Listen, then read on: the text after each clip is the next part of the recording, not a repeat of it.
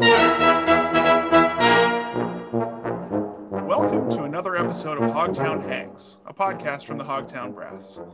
I'm your host, Jay Austin, and I'm joined today by my co host, Tristan Ty. Hello. Hi, we just had a great chat with artist, manager, and agent, and teacher, and and savant, and restaurant lover, Andrew Kwan. uh, Andrew is a really close friend of ours, um, and boy, did he give us a lot to think about. A lot. It was uh, it was really nice to, to reconnect with him after you know eight years since we took his uh, you know communications and business seminar at the Glenn Gould School. But uh, really nice to, to hear a familiar face with a lot of insight into performing in the industry. Yeah, if if anyone is looking for for advice on presenting uh, yourself, your music, uh, there's get get a notepad and some paper or a, a pen, I, I should say, because there's lots. of, it's a there's a a lot of nutrition uh, in the next hour or so. But before we get to that, Tristan, we got to perform. We did. First time in what was the day count? Oh, it was 570 something days since our last uh, Yeah. appearance live on stage. I think it was Christmas Eve 2019. I believe was our last That's official right. show. yeah it was it was it was crazy uh i mean so the first day back we were performing for a sound guy and and four cameras and i think all each of us had the uh it's not ron burgundy but uh from talladega uh, ricky bobby where you know what am i supposed to do with my hands well, what, where am I supposed to look? and then uh, and then we recorded for the Vibrant Classical Festival in Brampton.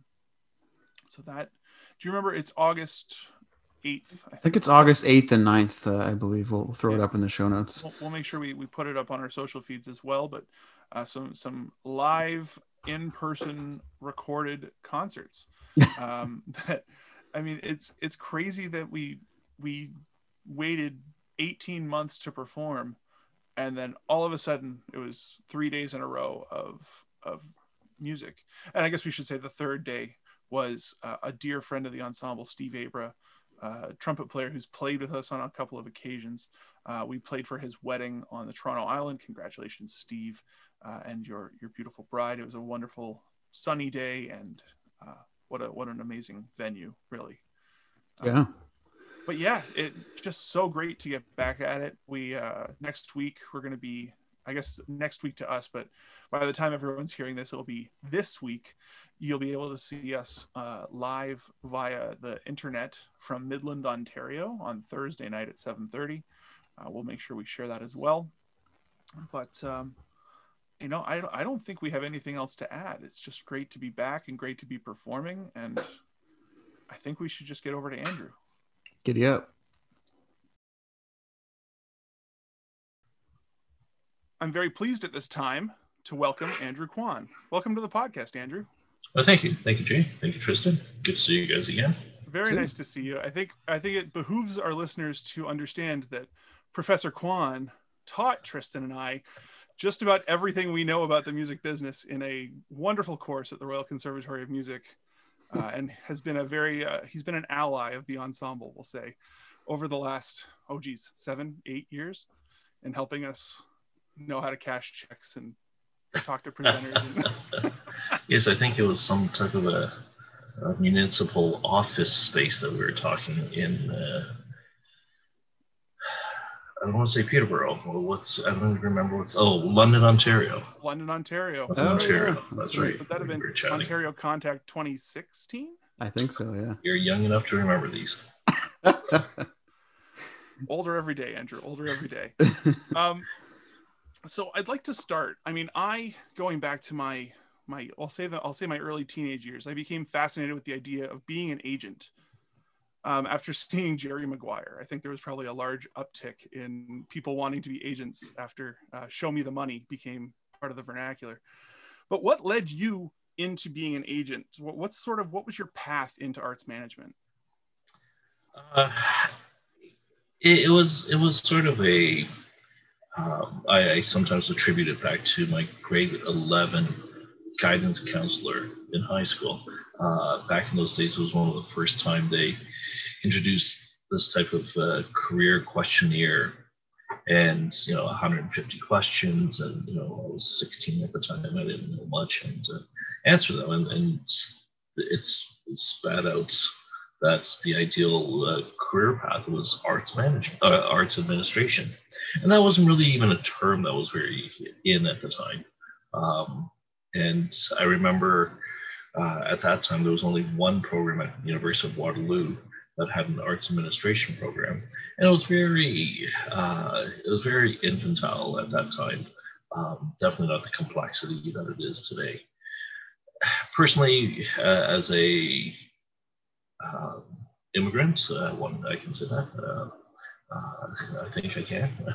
Um, the, the importance of music education was always part of the family uh, education process. Uh, as I was a pianist, I studied uh, at the Royal Conservatory.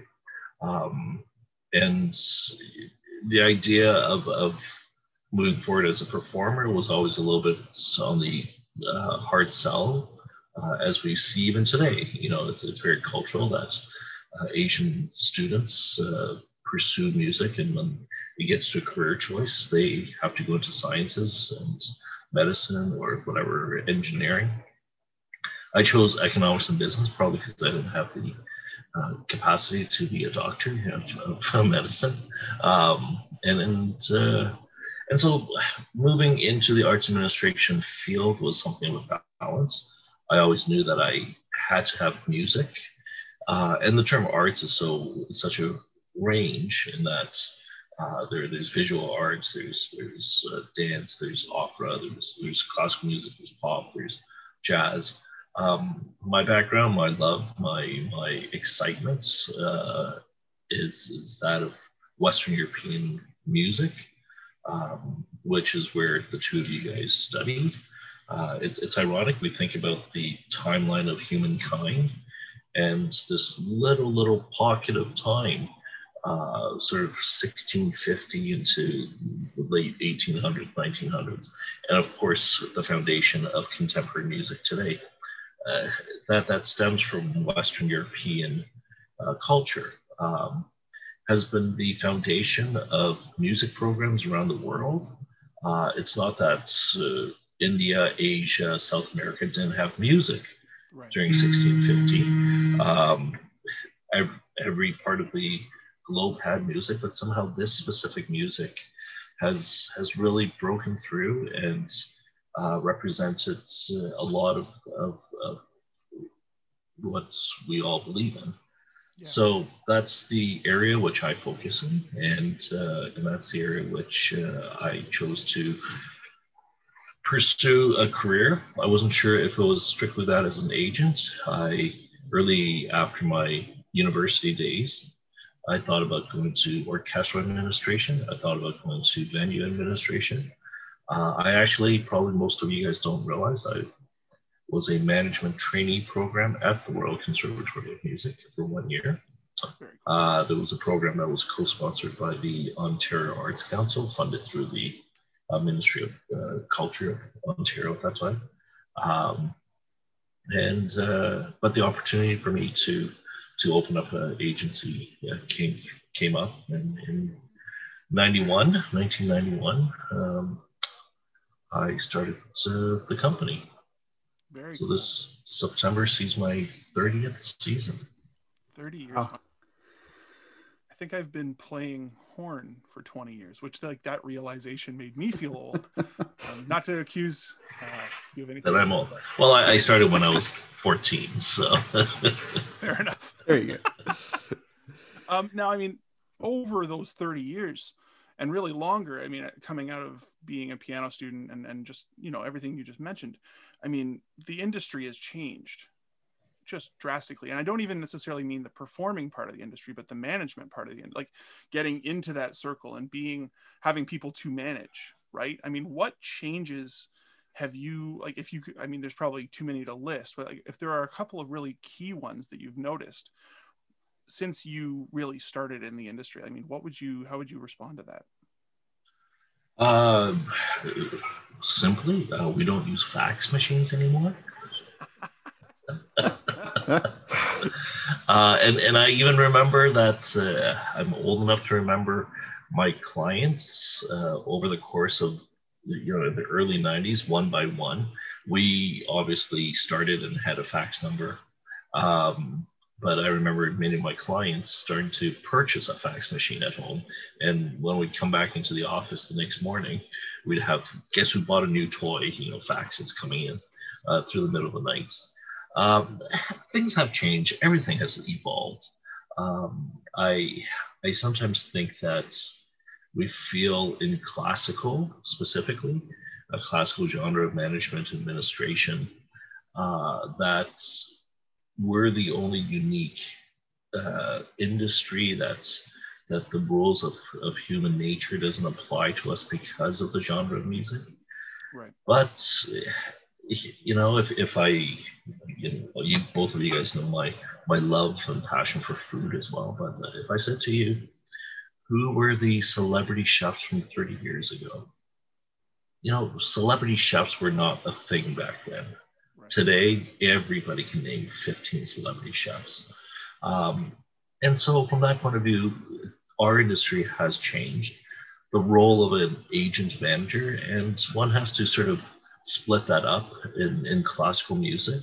It tends to be one person like myself or my colleagues uh, who wear that hat.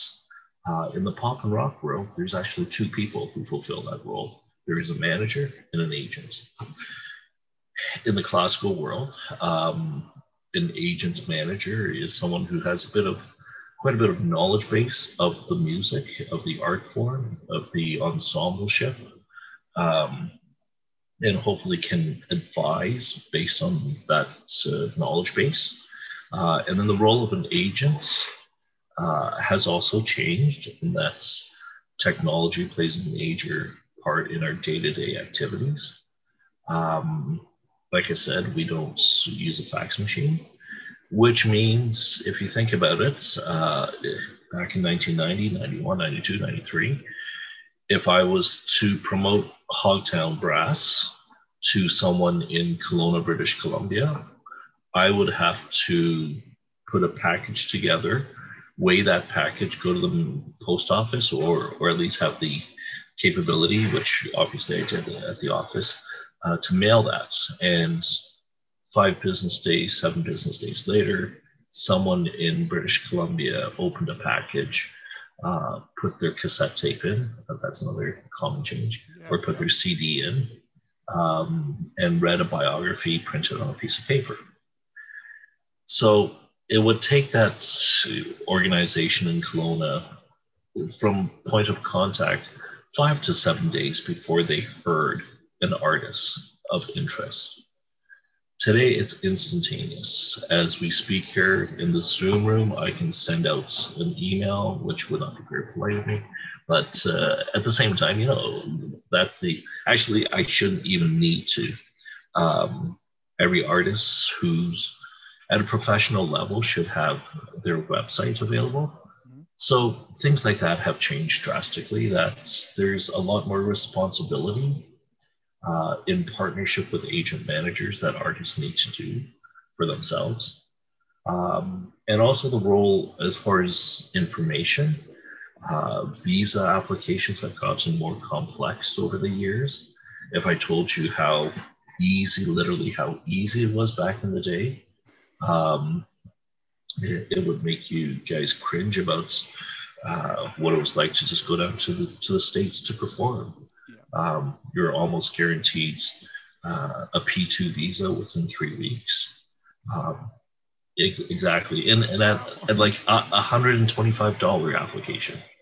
Um, taxation has become much more complicated. Things that, not that I'm a uh, US tax specialist or an international tax specialist, but I need to have a general sense. Mm-hmm. Um, the complications of social media. Played a, plays a major factor in, in the role of a manager today. Uh, so a lot of these things which which uh, we didn't really have to deal with. You know, 30 years ago, we had a few directories. We had to make sure our advertisements were in there, and we showed up at a conference with some photocopies. Right, right. So, yeah. Now, can I can I ask one question? Just last one, one last follow up question on this, off of a point you made there. in terms of putting that paper package together and putting it in the mail and sending it off. Do you find in the new digital world, like, do you find that conversion rates are tougher to track when you don't have like? Was it easier to do to make a booking when someone had physical paper and CD in hand, uh, or or does that not really equate? Uh, no one says no to my. I'm just joking. I'm just joking. We have our first flex of the podcast. we'll keep a count. That's one. no, no. Um,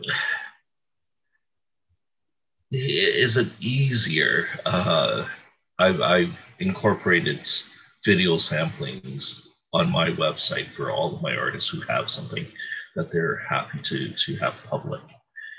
So to answer that question, um, I, I, guess it's just more work. Like it's just a given that every day you're pounding out 75, 100 emails, both replies and, and, and propositions.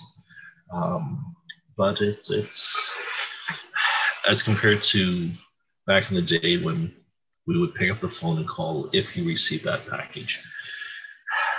I, I guess it's a matter of system, what type of internal system. Um, and that's something new for myself.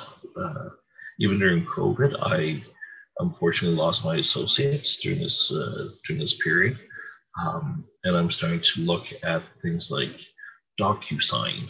You know, let's see what other platforms are out there that can assist the operations of a company like mine. Right. Um, you know, if, if real estate agents can can sell million dollar homes with DocuSign. Surely an artist manager can use something like that. So um, is it easier to track? Is it easier tricks? It, it, it's it's complicated. In talking to my colleagues, I, I don't think any of us have a good system of keeping track of emails.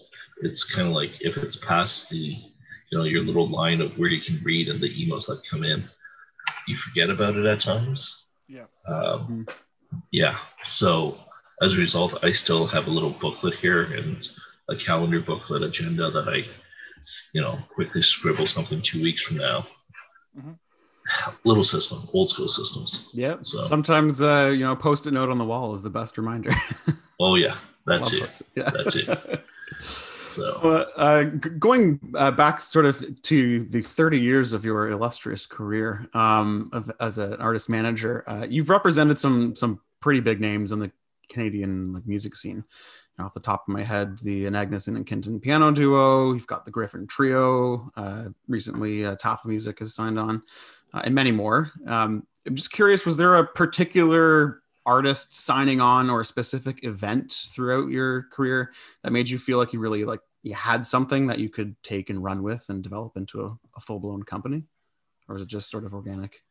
It, it, was a little organic and and it still feels that way even after 30 years. It's um it's amazing how uh i was just uh, talking to uh, to my to my wife about a potential tour that might formulate, and then I still get excited. You know, it's it's like here we are, all of us coming out of COVID, and I know the absolute challenges of trying to reschedule the postponed date. You know, um, when it's artists like the Gryphons, artists, uh, the established artists, obviously the role of an agent is to make something that is is financially feasible and uh, and yeah, financially feasible essentially. Uh, but the problem with COVID right now is that if the tour that was canceled was six dates or eight dates, you know, the budget worked based on six dates. But now two of the six are ready to book and the other four are not. Or, you know, that type of situation. So it's it's been extremely painful and, and definitely these past 16, 17 months, um, we, I'm very proud with, with seven of my other colleagues, started a new organization, uh, specifically an association for agents and managers here in Canada, something that we haven't had. Um, it's important to, on, on a mental health issue that you know, we feel the pain of the artist, of course. You know, we we all try so hard to get that engagement. COVID hit. We had to make the phone call. At first, we called it cancellation fatigue. Um, I think my last counts, I, am up, I'm well over 160, 170 cancellations. Um, and now, when we're trying to rebook dates, it's not going to work. So, like double pain. So, you know, just having the, the the collegial aspect of my colleagues in this association has been very helpful during this time. Uh, but as far as what you were saying, uh, earlier on in my career, I was fortunate to work with people like the St. Lawrence String Quartet, um, with a Grammy winning producer who, it, uh, to this day, I still respect as one of the most musical guitarists, Norbert Kraft. Um, yeah, there were a few pinnacle movement mo- moments. Uh, getting Norbert into LA was, was one of them. Uh, hearing the St. Lawrence at 92nd Street Y was one of them. Uh, but, you know, even last week, we I got my, my young cellist, Cameron Crozman, um, a date that conflicted because of COVID rescheduling.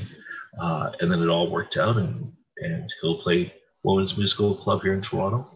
Awesome. Equally exciting. You know, it's I, I still have that spark every time I nail the dates. It's still a yes. So awesome. I, I, guess that's what fueled me for 30 years. And then after that, you know, being at the back of the hall and uh, and watching the artist perform and, and knowing that uh, uh, I was instrumental, for lack of a better term, the conduit in which the artist gets this platform to share their artistic excellence and things that's you know as the artist you individually have mastered your instrument and then have come together as an ensemble to sh- have this shared vision uh, to come out and perform on a stage to to make an intangible and tangible difference in the audiences that hear you. Like that, that to me is absolutely amazing. Um, and of course, um, as an agent, with the money aspect uh, isn't great in this one. You know, I, I, wish I could get the type of commission that selling Toronto real estate these days, but uh, but you know, for 30 years, yeah, exactly. After 30 years, I, I, think I'm doing something right to to be able to stay in business. So, right. Yeah. Well, I think at this point we should pivot to education just a little bit. Um, there's no more obvious statement than there's a lot of reform needed in music education, both um, well not not even both. Like as performers you know we go through school and and we're taught to sit in a practice room and get good at our instruments. And then we're we're you know expected to sit on stage and be good at our instruments. But then at a certain point we have to talk to the audience. And boy isn't that a shock the first time you do it. And even you know you were referencing covid we we just got back on stage uh, two weeks ago for the first time in a year and a half. And to not have an audience to you know you tell a joke and when they when there's no laughter boy. It, it's, yeah. it's not even that it wasn't funny i hope. It's that there was no one there. It's like if a tree falls in the woods and no one's there to hear it, it doesn't make any noise? Yeah. um what advice do you give to both people on, on your on your roster but also like in the work that you do at the university of toronto and and the faculty or pardon me and um, the royal conservatory of music when it comes to speaking to the audience how getting over that awkward kind of you know please enjoy mm. endings to your sentences with no further ado yeah. the sonata by beethoven during covid these past 16 months I've, I've thought a lot about this aspect of, of the pivot the digital performance the virtual performance and and a lot of conversation about um, my thought about what needs to happen with classical music uh, moving forward post pandemic. As a musician, and I'm not active the way you guys are, um, we, I'm sure all of us, when we watch a movie or a television show and we see an actor pretend to play one of our instruments, we cringe. We, you know, we know that that's the treble part of the keyboard and it's all bass sound coming out um, or one of the worst is a violin. Uh, and we, I know on Facebook, the, the various uh, groups that we all belong to, whenever there's a bad pose of a photographer taking a picture of, you know, it's like you do not cradle your French horn in your right arm, you know, et cetera, et cetera. Is that what I've been doing wrong all these years? exactly. So, um, I, I, think one of the biggest things for classical musicians is that during this time of COVID, we have all shared ourselves, our, our art form, our, our presence through a screen. Before COVID, the only people that came over a screen was an actor or an, a male actor and female actor. And here we are in their backyard. We didn't like how they were in our backyard. We marginally, for lack of a better term, suck in their backyard. There's something to be said. I, I watch partially for uh, to, to keep up with what's happening in entertainment. I watch the Grammys, I watch the American Music Awards, I watch the Junos, and the pop artists who whose career needs to include developing videos, they understand what it's like to perform through a camera to an unseen audience. Classical musicians don't. So I, I haven't quite answered your first part of the question. I sort of jumped to something a little bit more immediate right now. I think all musicians need acting classes. They need uh, they need to understand what it's like to to look into the camera, even though you know in my setup here, um, you're you're there, there's three of us on the screen right now, and and if I was just to keep looking at Tristan, then I'm not making eye contact. So little things like that. I think it's, it's very important. School programs, it's I think that's also something that's that's fantastic in the past 30 years. That's one I got an opportunity to stand in the classroom and share some my knowledge of what is out there. Um, it's hard to encapsulate encapsulate uh, 25 years of my experience and knowledge in in a in a you know one and a half hour week class but hopefully it was enough to open the door for those students who choose to pursue a career uh, to realize that it's more than just four hours of this or as wind players you know 30 minutes of that we can't blow that long. We can't. So, um, Physical limitations, Andrew. They tell us that from day one. That's right. My, my lips. My lips. I, I need to. So, so, so from that point of view, it, you know, it is important. But at the same time, again, going back to the statement that why do we think we are unique? I, I think I, am not very. Uh, and, and as you guys both experienced my class and in all the uh, not that there, there's uh, a topic of conversation among students, but there's always a bit of a downer. You know, like all your life, the the studio individual teaching is there to pump you up in your capability, your artist artistry, your technique capability, and then all of a sudden in comes this agent's manager who uh, who sort of tells you that yeah, talent is important, but there's 99 different things that you also have to do, uh, and no one else is going to do it for you. And and oh, if you don't have the money to pay someone else, or oh, if you don't have the money, wait in line. Uh, so so I think there there's many aspects with reform. The the great thing is is that um, schools are open to having specialists come in, industry specialists. Uh, I've been fortunate at the Glenn Gould School, Royal Conservatory, to have been given an opportunity to develop a curriculum, you know, and sometimes I think the one-off, you know, guest speaker courses, you know, sure they say uh, uh, jack of all trade, master of none.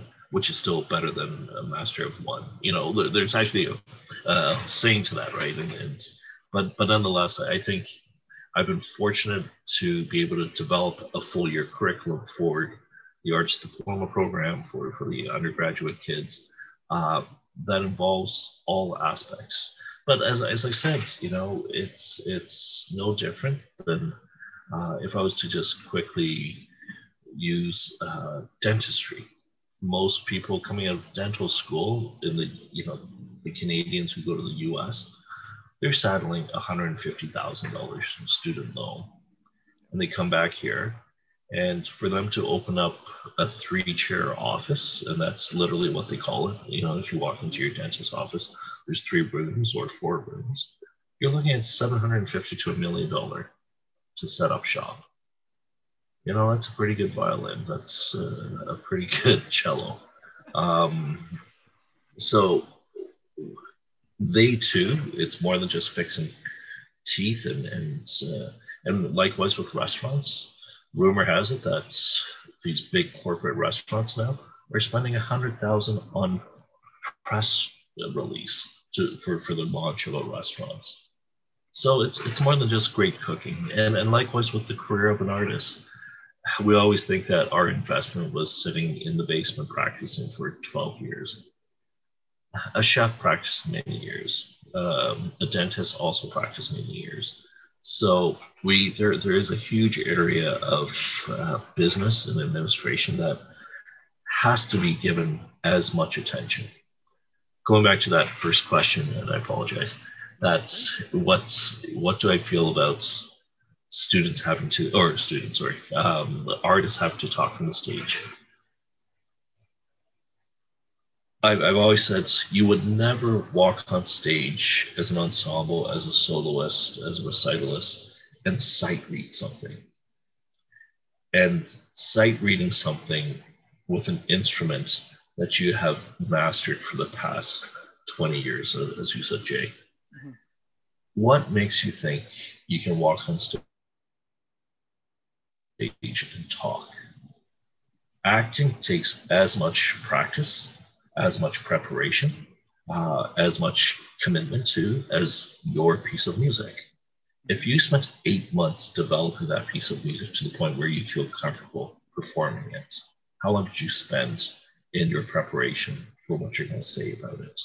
Yeah. So I think this is something that's, you know, some people are natural, more natural. Um, but overall, it's, you know, I think at this point, even after 30 years and having taught many years uh, and then being invited to speak at presume things and, and panels, I've pretty much been asked the same type of questions. And, and but nonetheless, even with you, I sort of wanted to make sure, you know, were you going to throw uh, a wild question out of the blue? And and I think artists have to realize that too. And at the end of the day, you know, if we look at the pop artists, um, you know, we, we classical musicians sort of poo-poo because of the financial success of pop artists. First of all, pop artists, the ones we know, there are a thousand or two thousand or five thousand for every one that we know, just like classical music.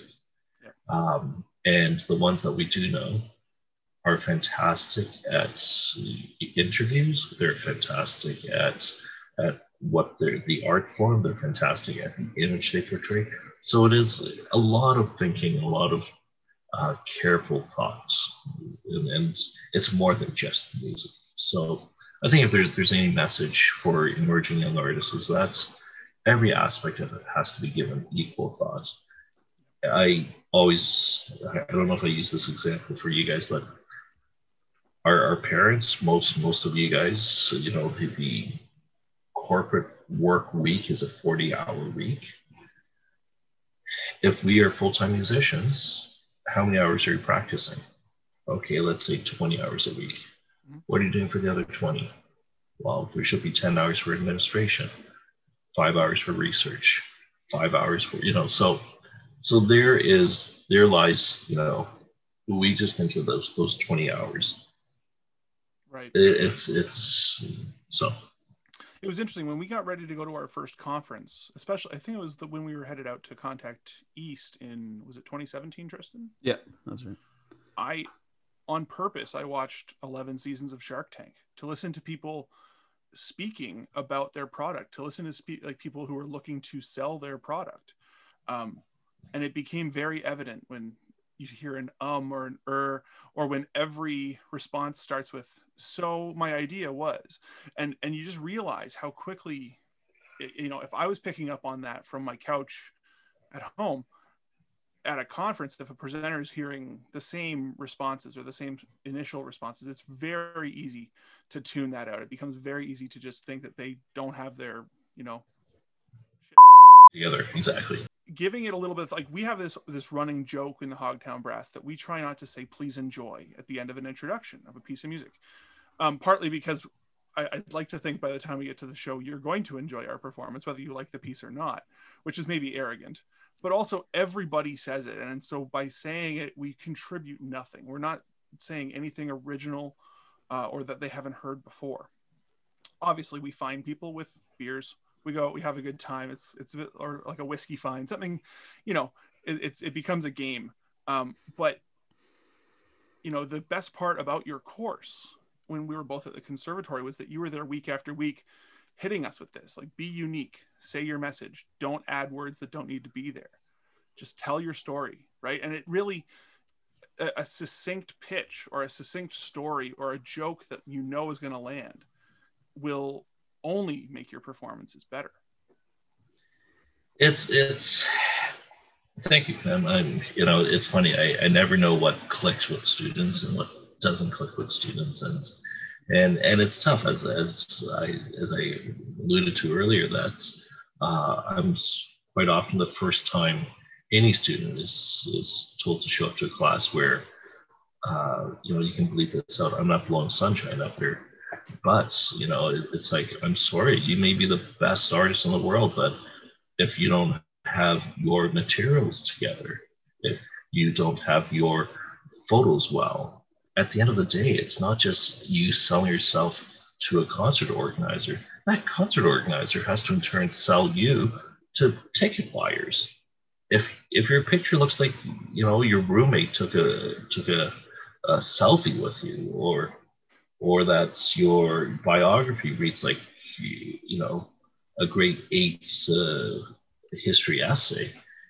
This doesn't work. It's it's you know and and and that's sort of the hard part of trained classical environments uh, because it's you know I, I, don't want to use terms like colonialism. I don't want to use terms like uh, privilege elitist uh, pretentious the, like I said, we need to sort of, without saying that it's not a matter of dumbing down, because I think on the contrary, if I talked about restaurants from 50 years ago, that industry has absolutely come up to the point where you look at a city like Toronto, and the, the culinary experiences are, are extremely uh, international to a certain level and sophisticated. Um, yet classical musicians, classical music, not quite follow suit, and and without sounding uh, too harsh, we've marginally dumbed down our products. Um, how can we uh, advance the industry? And, and definitely conversation uh, to to have, and, and, I have my opinions obviously about that, but uh, um, yeah, it's it's. I think it's important that a career has to be more than just music, and we always have to remember that what we have continues to move forward to another person's responsibility. That's funny you should say uh, Jerry Maguire back in 94, was it? Um, then for 95. Uh, what's interesting is that you remember obviously the, the, the famous line, show me the money. I remember the line, help me help you. Right. Yeah. Yeah. You know, and, and to a certain level, Cuba Gooding Jr.'s character was had this chip on on his shoulder as as the non-marquee artist, a non-marquee uh, football player, and Jerry Maguire was trying to say, well, you know, you, you frown after you score a touchdown, or or you you never do the interviews, and everyone sees you as as the sour, bitter person. I I always laugh at the end of a concert that we enjoy and so we support our friends and we attend their concerts uh, and we go backstage to congratulate them. And what tends to be one of the first things the performing artist says to their friends? First words are what we've everything we messed up. Exactly. think about that, right? Like think about, you know, let's let's change that to the other two industries I talked about, restaurants and dentistry. Could you do you want to go to a dentist? oh, sorry. or or to the restaurant where the chef comes out and says, Oh, you had that one? Oh, sorry, I messed up. You know. No. And and and so, you know, that's part and parcel. And, and I'm being very simplistic with that example, but am I being, you know, like you're not though. You're you're kind of nailing it right on the head. Um, yeah. You know, we have to elevate our own product. Exactly. No one's going to exactly. elevate it for us. Exactly. If, if, if, you're not putting out a product that's entertaining, then you can't expect people to be entertained.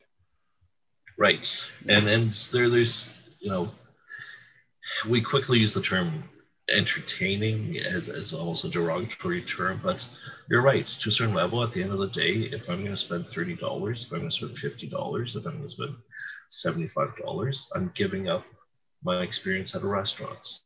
Mm-hmm. A restaurant is both, you know, it feeds me physically and it can be entertaining. So we are, at the end of the day, vying for wallet space is sort of the corporate terminology for that. Mm-hmm. And and how how are we doing that?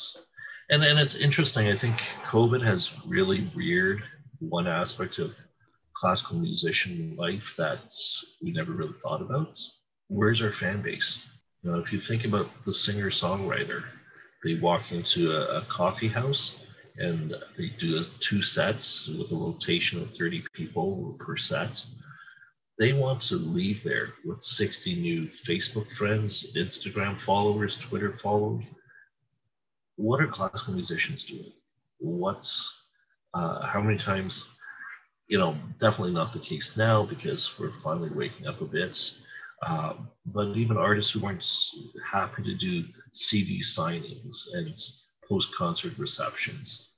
Um, I know, hard to believe. Yeah, there's uh, there's always this mentality of like, okay, folks, show's over, I'm going home. Right. But you know, some of the best community relationships we've built is at that CD signing desk when they come up and thank us and we talk about shared experiences and con- concert experiences and it's one of the most rewarding for both parties and it and you know they're going to come back the next time you're in town so well I, as i sadly say the you know when when a singer songwriter walks out and sees 30 people uh, in the hall they think of 30 new followers and friends yeah when a classical musician sees 30 people on, out in the audience they think someone else screwed up their job so you know, the I, I think if that was a Hogtown Brass show, thirty people would be just that'd be amazing.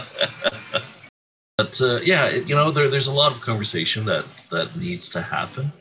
Uh, it's it's a little bit tough because um, schools don't necessarily share my my position um, simply because it, it, it's not that I want to be negative about it, and, and I know that that's sort of the uh, the general feel of, of my class, but at the end of the day, it's like I've been out in the trenches for 30 years. I believe in the product. Like if I didn't, I would have quit a long time ago. There is importance to this music. There's importance in sharing.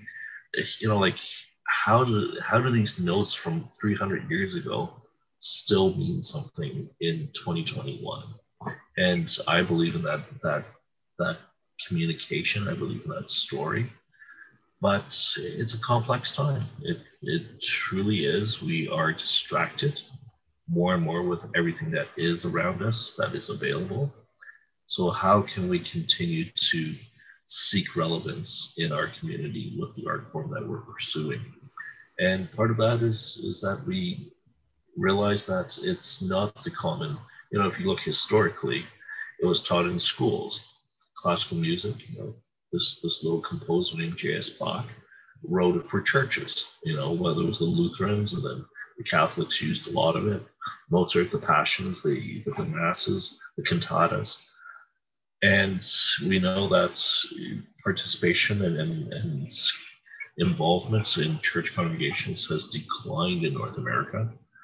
So people aren't hearing music, and therefore, it's become more the responsibility of performing artists today to take on that role, not just as performer, but as advocates, as as information sharing. Um, so the role of an agent of energy, going full circle back to how much that has changed. Our role has changed as much as the performer's role has changed, and and I think you know if we can have a concerted effort uh, in, in sort of spreading the word, you know, um, I, I think we can all be much more successful moving forward, especially post pandemic. So yeah, I, I, I really like love what you've said, you know, about um, learning other skills apart from playing your instrument. Because at the end of the day, you can be the world's greatest violinist, but if you don't know how to talk about yourself, write a biography, write a grant proposal, you're not gonna probably not gonna make a career out of it. And you know, not to not to blow smoke uh, here, Andrew, but uh, I actually found your course to be one of the most illuminating of my entire post secondary uh, time because um, you know I had just been practicing and performing recitals, and it's always an expectation that you talk at recitals. I always avoided it, and then you know once I hit your class, and you, you talked a lot about storytelling from the stage, and you know why is this relevant today, and that kind of stuff. Um, but one of the things that we really took away from that was, was was content that you need to create. So on top of biographies, you know, if you find yourself going to a, a trade conference you know ontario contact or contact east one of those there are a lot of materials you need to create submit bring with you in order to promote your product essentially at the end of the day we are a business selling a product um, you know we've only been to four or five of those conferences but i've always noticed a very wide range of let's call them aesthetics choices at each booth um, you know what materials agents and artists bring what they don't what uh, what are things that you would say are like absolutely necessary for a conference, and maybe some things you could ignore or not do? It's it's interesting. I was just on a uh, conference developments uh, call yesterday with CAPACOA, hmm. and you know definitely there's reopening now, and and there's challenges. If Ontario stays at indoor cap of 50, and there's 40 agents registered. So do we only allow 10 presenters in the room at that time? So who knows about that? And and let's continue to get the message out. Let's get vaccinated. Let's keep the numbers down. Let's reopen. We all need it. We all need human contact. We all need human interaction. Um, going back to your specific question, it's it's a tough one to to to have the right or wrong answer. I think everyone has a different way of making that connection. At the end of the day, for me, I, I use the George Costanza dating method. Uh, you know, leave something in, in the other person's house so you go back for a second date, so to speak. Um, that's a Seinfeld reference for those young people who have no idea what I'm referring to. So, uh, so uh, to me, I want to make sure that if I'm in contact with someone who's interested in the artist, they have something physically in their hand to take with them. Whether that ends up in the hotel recycling, I have no control of that. To me, my, my position is that at least before they put it into the recycling, they saw the artist's name again. Um, it's funny. I I still bring this this uh, piece of promotional material called a compact disc. It's this round thing. uh, only because I, I haven't found a good way to do a USB stick. Mm-hmm. Um, I, somewhere on my desk here, there I saw I was at a conference and met uh, an organization who uh, gave me a very cool USB stick that was in the shape of a microphone. You know, and, and actually, I have one right here from the uh, Philharmonic Chorus of of, uh, of London Symphony. You know, and, and I sort of look at this and it's like I, I know what I've done with this already. Like I've already formatted it over and I use it. So I've lost the data. Sorry, you know, most people who go to our provincial conferences, uh, many of them drive, and many cars still have a CD player. Uh, so I, I figured, hey, you know, CDs don't cost that much. There's I can put an image on the CD, I can put an image on the jewel box. Maybe they'll they'll throw out the press kit. I actually don't bring press kits anymore because I know mm. um, but I bring I bring one sheet uh, or sales sheet, uh, you know, a promotional flyer, and I give people a recording. I hope that that recording gets into someone's car, gets into someone's computer. Uh, but I also I know that all of my artists have audio material available, and in my follow up, going back to what Jay was asking, how do you keep track of that? It's still hard. You know, we go to conferences with a pen and pad. Um, then I email the follow up, and the follow up will have four or five links of performances of pieces. So even from the point of view of what is required from an artist today, uh, that has changed. There was a time when, when you know, we were very happy with, uh, you know, a cassette tape of a live performance. Today, it's quality has to be perfect.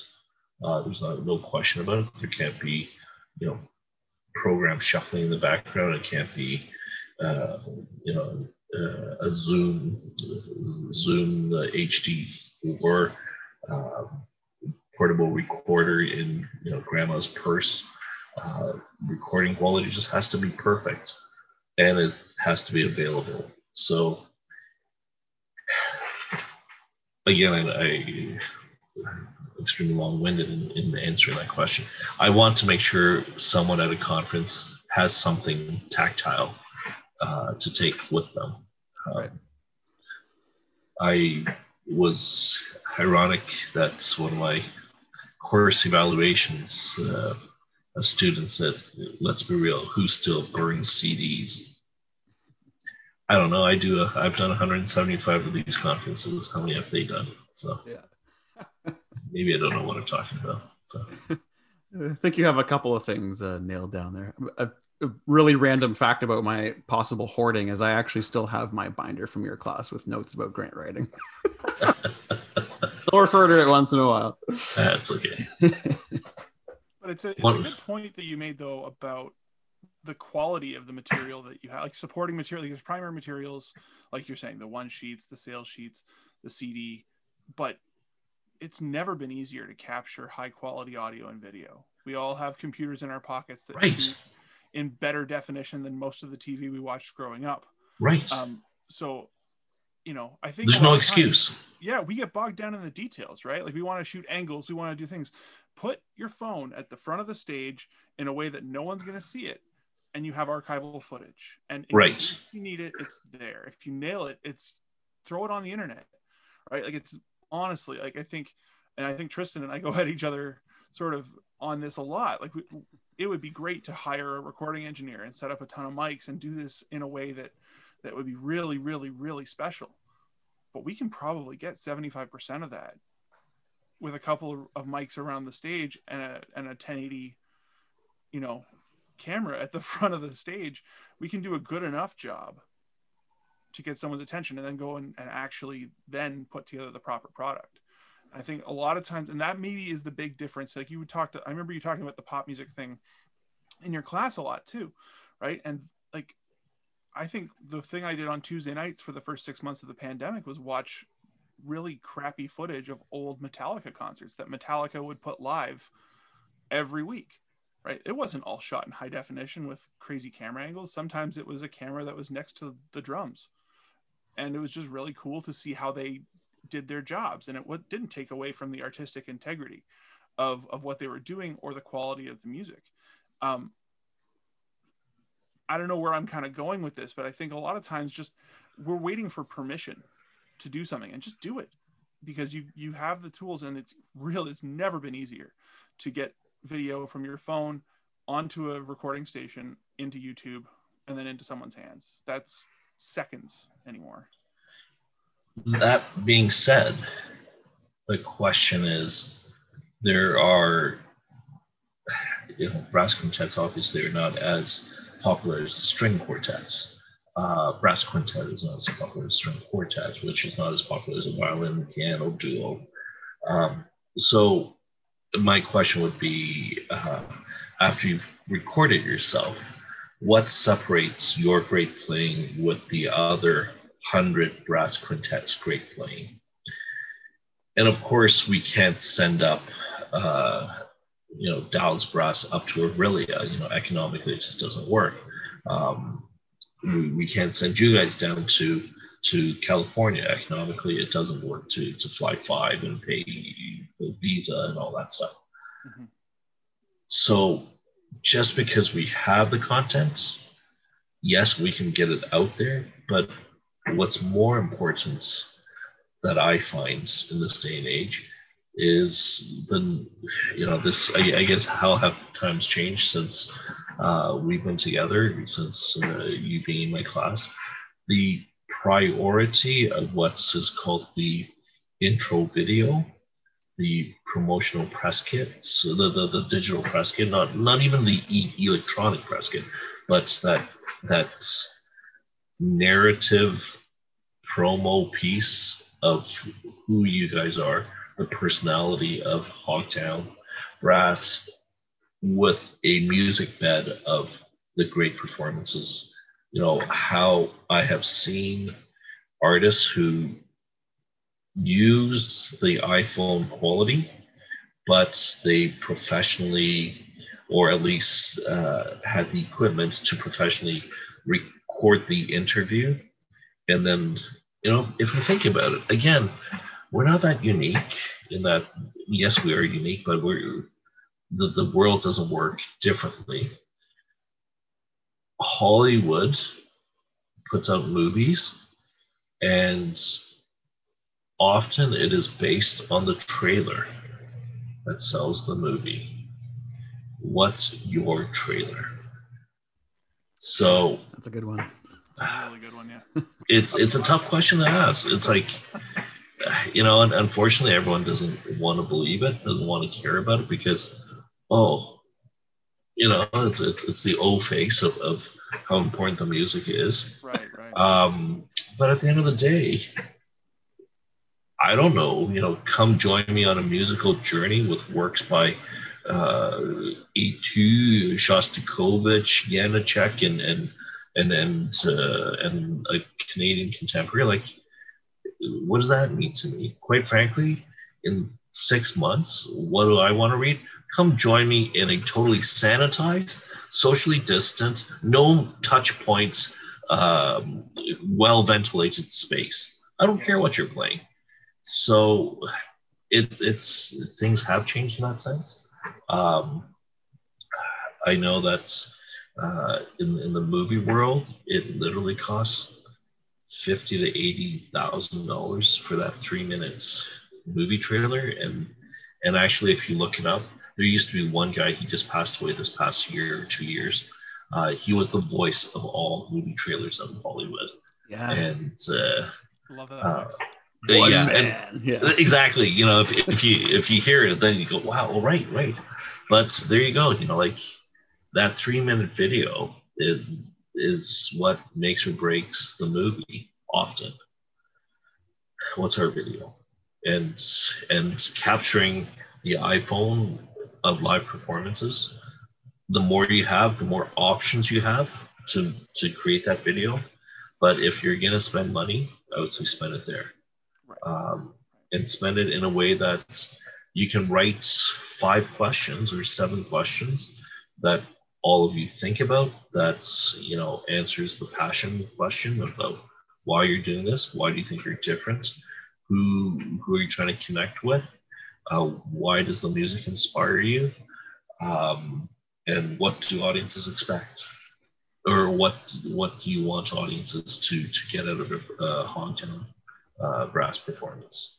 That's fantastic. That's fantastic. Thank so, you. Um, so in an effort now to culminate everything we've just spent the last half hour talking about, um, what's a 10 out of 10 showcase for me? What's a 10 out of 10 showcase? What does that look like? And what, you know, it, with all the change in the industry, with with digital materials and with you know a de-stuffification of classical music perhaps you know do you still want to see a group walk out in suits and ties and and or, or what does that look like to you like if you were put yourself in the in the shoes of a presenter you have 15 minutes to decide if you're going to book an ensemble what what do you want to see um i think the appearance is not as strict as it used to be but at, the same time you know, I don't, I don't want to go to a restaurant and and see my wait staff looking like they rolled out of bed. You know, you know, like there, there's nothing wrong with looking good.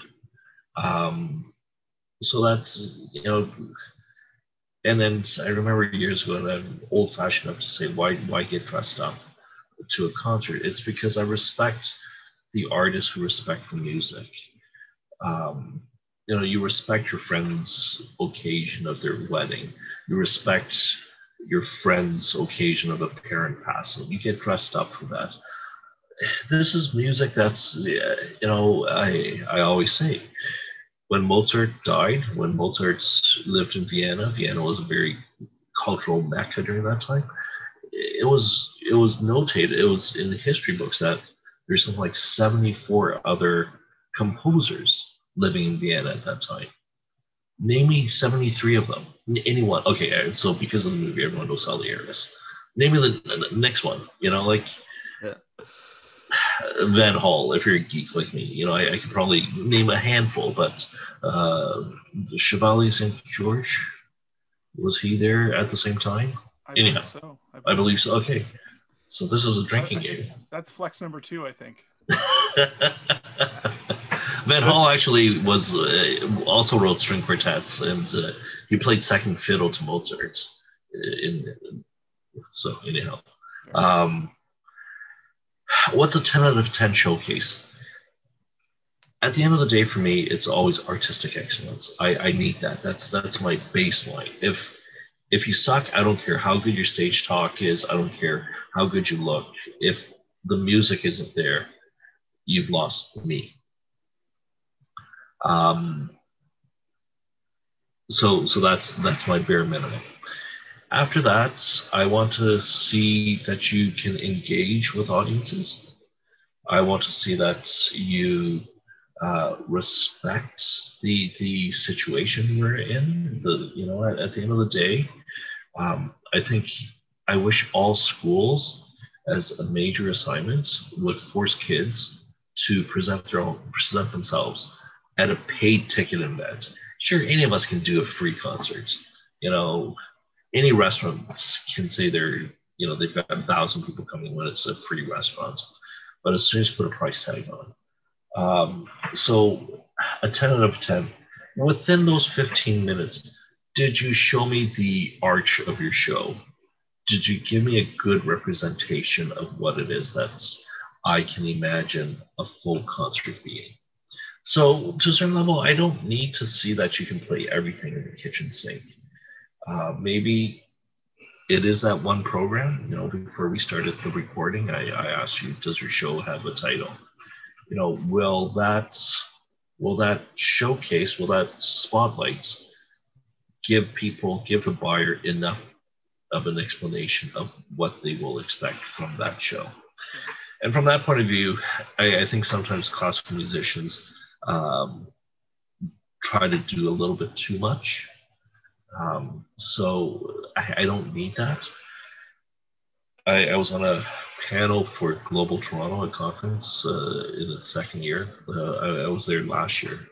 And in my 30 years showcasing or spotlighting or whatever term, um, oh, so for those who, uh, you know, we, we use these terms so freely. Showcasing is a terminology uh, in our industry that's at our trade shows, which are conferences, for lack of a better term. You are given, depending on the conference, 10, 15, 20 minutes to perform in front of all the buyers. This is a golden opportunity for emerging, and actually, it's not just emerging. Uh, the the the presenters, meaning the concert organizers, the venues, uh, their administration changes over time. So even established artists, I love the fact that one of Canada's premier folk musician, Valdy, will showcase a market every eight years, 10 years. And, you know, everyone says, well, everyone knows Valdy. Valdy comes out with a new album. He's going to promote that. His showcase will reflect that. But but at the same time, Valdy always will do one of his great hits. You know, so um, so to answer that, that's what a showcase is. The past three decades, the showcase has become uh, borderline a science. It is something that all of us can play 15 minutes in our sleep. Um, I concurrently trained as a musician, as a pianist, as a church organist. Um, and what put me through university was playing weddings and, and church services. And, you know, 15 minutes is most brides' late, you know, entry. So I just sat there improvising for 15 minutes. Um, not too hard. And, and so often earlier in my career, people would say, oh, 15 minutes, I can we will we'll, we'll just know, start with a Haydn and then we'll do do uh, you know a movement of Beethoven and we'll play something fast. There was no reason, there's no purpose in doing that.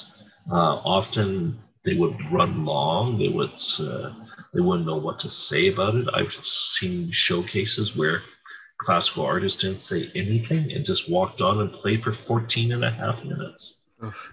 So how much has what's a 10 out of 10 that 10 out of 10 requires rehearsal. I was fortunate. I often will sit in and work with my artists in their preparation of showcases. We go through the music. We i challenge them and say why do you think this piece? I don't think anyone knows that piece. I need something else. Uh, that piece is going to be too long. Can you do a piece like that? So it, it's become science because you have one chance, and, and as cliche as this sounds, there's no second chance at a first impression, and and so uh, you got to practice it. You you practice everything from speaking, and you practice everything from allowing people to laugh. If you're to crack a joke, and you're under that 15 minute uh, time clock, you know great comedians there, there's the breathing of the show. There's that tempo and phrasing. You know, it's music, right? Uh, so have we worked that? And, and it's funny because I, um, I remember a showcase with my piano dual team Anagnoson and Kinton in uh, in Bellingham, Washington for Arts Northwest, and we rehearsed it, but we forgot that audiences in the U.S.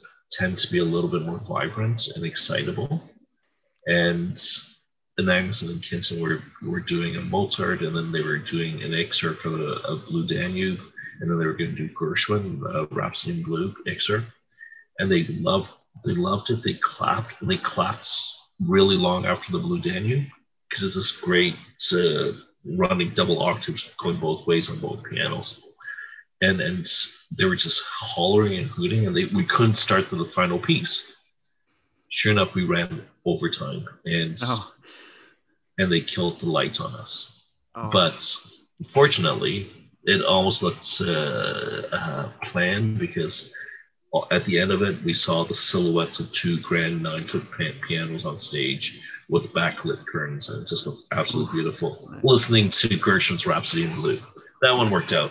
I I've seen you know, country and western artists, folk musicians, where the soundboard just goes no sound. So we respect each other. Everyone's given that same 15 minutes. Um, it doesn't mean you have to use it all. You can use 13 of it. No one's ever screamed like, "Oh, those artists, uh, you know, cut me short two minutes of showcase time." So uh, it's it's the, the 10 out of 10 has to capture all of that. You know, it's it's a lot of thinking, and at the end of the day, it has to tell me a really good snapshot of what your full show is going to be. So if your full show, you know, most of our shows tend to have an arch of, of a thing. Well, with those 15 minutes, it's a slope up to the, you know, up to the apex. And we have to capture that. We don't have a chance to do the encore. We don't have a chance to to play that familiar piece if we don't play it. That that piece has to be factored in.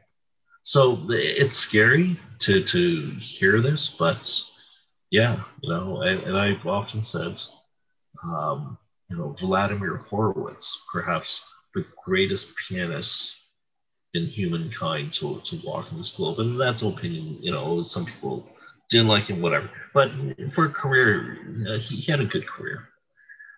And here's someone who, back in the day, pianists would line up overnight for his tickets. Um, when he finally went back to Moscow in 81 or 82, they gave him a eight minute standing ovation before he played the first note. Um, you know, pretty good uh, artistic capability. Yet he will still play uh, a Schumann Traumerei. Uh, here in North America, he would do uh, the Horowitz uh, Sarasate Carmen Fantasy or the D'Souza Stars and Stripes. And these are popular songs, you know, and, and going to the pop and rock world. Imagine going to a Rolling Stones, a Bon Jovi show, and them not doing a single classic in that album, you know? Right. Yeah. Well, perhaps we need to think about that uh, a little bit more as, as classical musicians. Um, people don't know who you are. You're going to a new town. This isn't a re-engagement yet. This is an introduction to that community. Uh, it's like a new restaurant. If they don't know the chef, if they, they don't know the menu, they're not coming in. After they get to know you, they'll come back to try new things. But you're coming in as a new menu and new chef. You better have a familiar hamburger on that on that menu. So Love that analogy. Love it. Oh, I try. I've been to a few of those things. so, Andrew, you've been so generous with your time today. Um, I wanted Pleasure. to give you wanted to give you an opportunity. Do you have anything you'd like to plug or promote uh, before we uh, sign off today? Uh, uh, come visit my website, andrewkwanartist.com. It's uh, it's dated. Um, it's, we, Has there been we, a pandemic or something? Jeez. Apparently, apparently, you know, it, it's interesting because I on this phone call uh, on this Zoom, I should say, uh, with CAPACOA, which is a conference organization, advocacy organized service organization in our industry at a national level. Um, you know, things that we didn't think and talk about, and, and that's they are gearing up for an in-person conference in Ottawa this November. Uh, Jay can fully understand this. You know, I'm sure all of us are vaccinated, but we can still be carriers, and we've got two kids at home. That's yep. you've got two, right, Jay? I've got two. Right, and there's been no studies about those age groups getting vaccinated anytime soon. So, do I go to a conference or not? And uh, yeah, you know, it's uh, and how much. You know, in, in a group of three, it's a great hang. Uh, I hope the listeners will enjoy some of the things that I share. Um, but at these conferences where it's just talking heads, yep. you're just staring at a screen for six hours, eight hours. I participated in the INTIX conference in January uh, which is a ticketing conference. and it was in this second life digital reality, which was exhausting. Two days into a four day conference, I was tired of staring at my screen. Um, but now we're creating material for digital distribution alone, and it's um, you've given such great advice today about engaging your audience and engaging the people that you're you're kind of you're preparing for. Um, I think the biggest single reality check that we got over the last year and a bit was that it's a different ball game, and and you're not going to nail it the first time. Um, but just keep trying. Like you know, you didn't play a C major scale the first time, or perfectly the first time you tried, or maybe you did, and that's why you're not hosting a podcast on a Friday afternoon.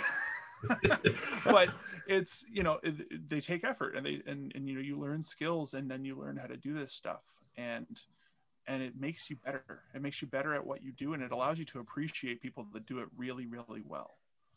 Um, well and and you know the two of you guys have have been uh, diligent and and uh, industrious in, in your in your observation and your in your uh, attention span to all these details. And yeah it's it's uh, the very fact that I see, you know, two very snazzy microphones there is that that's the AKG cardioid and is that a snowball there? Um, and then you know the fact that you guys are here we are 16 17 months in and and figuring out different ways of engaging the, uh, your followers your audiences by offering podcasts it, it's it all bolts extremely well and uh, and another industry analogy. It's 50 years ago. I'm, I'm you know, if, if your your parents walked into Loblaws, they would buy milk, bread, and beef, and walk into a Loblaws today, and you're buying all of those things, and you're buying beer and wine, and you're buying clothes and insurance and televisions and pharmaceutical. Um, yeah, it's everything has become a little bit more complex, and we can't just be a one-trick pony. Um, we need to, and even our materials. And I was thinking about that, Tristan, as you said, what's going to a conference. Uh, sometimes now my one sheet is not just the biography and the quotes; it's the program proposal, it's the program idea, and to what level am I helping? And I don't want to say helping, I more in partnership with concert organizations. Uh, I'm writing blurb, promotional blurb for them uh, because I know the program, I know the messaging I want them to have, and and a lot of these organizations, the municipal venues, have a multi genre specialist, and we know that classical music is not their forte. Um, that's sure, it's great to graduate from Juilliard, but at the end of the day, everyone graduated somewhere. So. What's the marketing wording that you want in 20 words to capture your show? I'm providing uh, that type of content to, to concert organizers today uh, because I don't want them to uh, to write, you know, join us on the musical journey with works by Janacek and Buxtehude, you know, so Please enjoy. Uh, please enjoy. exactly. awesome. So, on, on, that note, I'm going to say thank you so much for your time. No pleasure. Good to see both of you guys. It's been way too long. Um, hopefully, yep. there will be some glow in the dark bowling and, and draft beers again.